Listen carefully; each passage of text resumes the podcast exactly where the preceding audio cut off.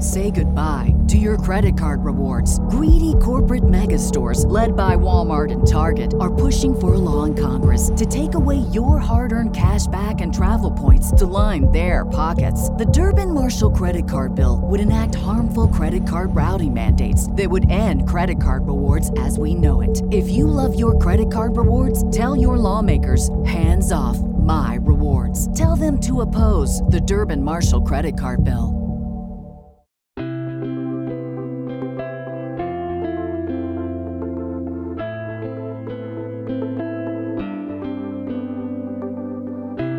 With more than 74 million dads in the U.S., according to the CDC, Father's Day is widely celebrated.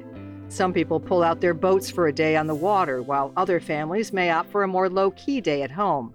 And since millions are celebrating today, it's easy to forget that it's not a holiday everyone looks forward to. They call them daddy issues or mommy issues for a reason, right? People have a lot of issues with their parents. I mean, even when we love our parents, rarely do you have someone who has no issues with their childhood or the relationship that they've developed with their mom and dad over the years. So I think Mother's Day, Father's Day carry a significant amount of connotation for a lot of people. You know, a lot of us as we get older, we push aside a lot of our grudges and our emotions and we just celebrate these days. But I think it can be really hard for a lot of folks. That's Dr. Sanam Hafeez, a clinical neuropsychologist and the director of Comprehensive Consultation Psychological Services. She says many people forget that these types of holidays can be a real burden for some.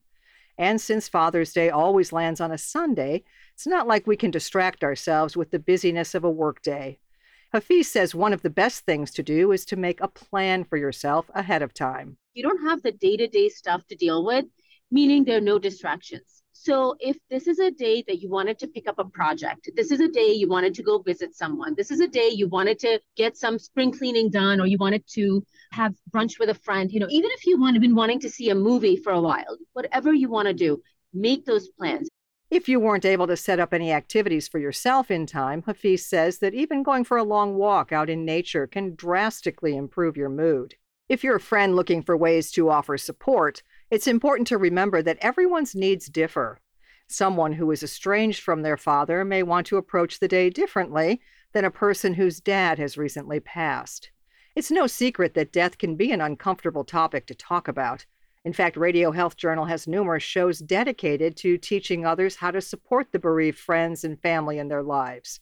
But for Father's Day specifically, Hafeez says that many people's initial reaction of ignoring the holiday altogether isn't going to help your loved one. I think that's one of the things that I think comes naturally to people is try to avoid it or pretend it's not happening. But for that person, it is very real. You know, I lost my dad four years ago, and I can speak from experience that, you know, I never quite considered that there would be Father's Day that I wouldn't have my dad with me. And I was exceptionally close to my father. But the thing is, the loss of him isn't just apparent or real to me on Father's Day, right? I think about him 365 days a year. On Father's Day, do I miss him a little more? For sure. Would it be nice if someone just, you know, I have luckily I have my sisters and I have amazing friends, but if someone just said, God, just must suck for you today. And it's okay. I would rather hear that than someone who would gloss over it or pretend that's not the case. Whether you lost your dad yesterday or 10 years ago, grief is not linear. Father's Day may still be extremely hard for you, and Hafeez says that's perfectly okay. There's no need to pretend to be happy. Let yourself feel every emotion and accept that this is how you feel today. It's okay to be sad. It's okay. You're not taking anything away from anyone else. Honor your own feelings, deal with them. Write a letter to dad. Go visit his cemetery if you can. Listen to his favorite songs. Go for a drive.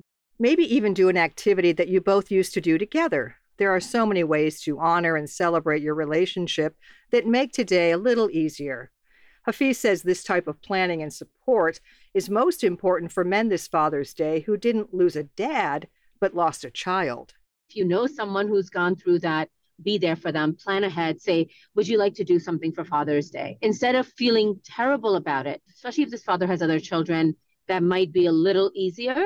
But just saying, I'm here, we can do whatever you want. We can go play a round of golf, we can sit and just have a couple of beers just whatever this dad wants to do because honestly nothing is going to make that loss any easier, but that day can get a lot better if they're spending it with someone who, you know, be their honest, true self with. They can maybe not afraid to be a little tearful or a little more vulnerable around someone. So if you can be that person, that would be amazing.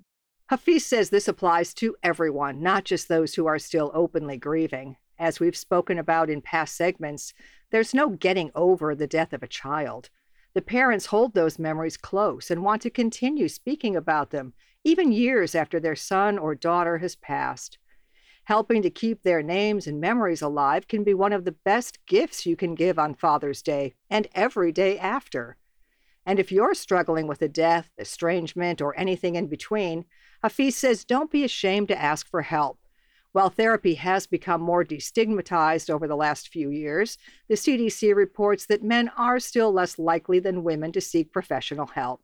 In addition to this gap, it can be hard to recognize when a third party is needed. Hafeez says that she didn't realize her own distress after her dad's passing until she couldn't stop crying during a regular medical checkup. It was then that her doctor recommended a few psychologists. And so for the next year and a half, I saw an incredible therapist who was a doctoral level psychologist.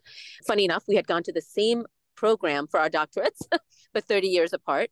And it was incredible. You know, I very, very, very sadly lost him to COVID, to one of the horrible waves. And he was instrumental in healing me. I mean, I didn't see it as it was happening, but the things that happened as a result, I met someone else. I'd been divorced that same year that my dad passed away. I met someone, I got married life just came a full circle. And I owe so much of that to being able to speak to someone about the greatest loss in my life, which was my dad. So I can honestly tell you that therapy, grief counseling can do wonders for you. Hafeez believes that therapy can help you move forward in ways you may not imagine are possible.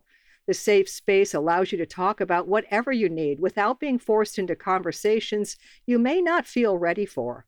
I didn't show up and talk about my dad the entire time. In fact, more often than not, I talked about life, relationships, but it helped heal me because I had a safe, non judgmental space to speak about him.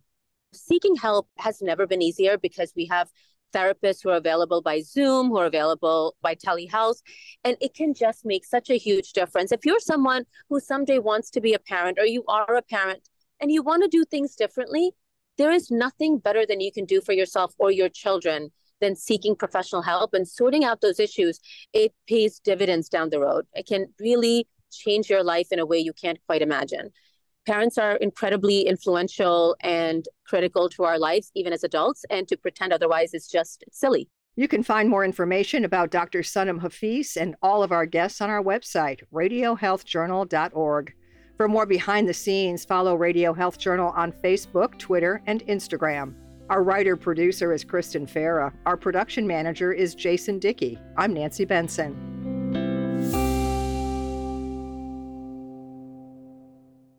Coming up next week on Radio Health Journal. Most OBGYNs, there was this famous study that they only have about an hour of menopause training. That is a very small amount of training for what is a very long amount of time for women. Your survival guide to menopause. Then exposing the truth behind common medical myths. Just because a little bit of something can be good, can be very good, life saving even, doesn't mean that more is going to be better. All that and more on Radio Health Journal. I'm Elizabeth Westfield, host of Radio Health Journal. If you enjoy listening to Radio Health Journal, you'll also like our sister show, Viewpoints, which covers a wide array of topics from education to history to the environment. Here's a preview of what they're covering this week on Viewpoints. Since the 2020 census, San Francisco lost over 40,000 people, uh, about a 5% decline. What was once hot is now not. Understanding the population peaks and dips across America. Then, We've spent billions of dollars enforcing cannabis laws. And this is money that, in the neighborhoods that have been most targeted, isn't going to schools, to hospitals, community centers, Making amends for the war on cannabis. I'm Marty Peterson. And I'm Gary Price. These stories in depth this week on your public affairs magazine, Viewpoints.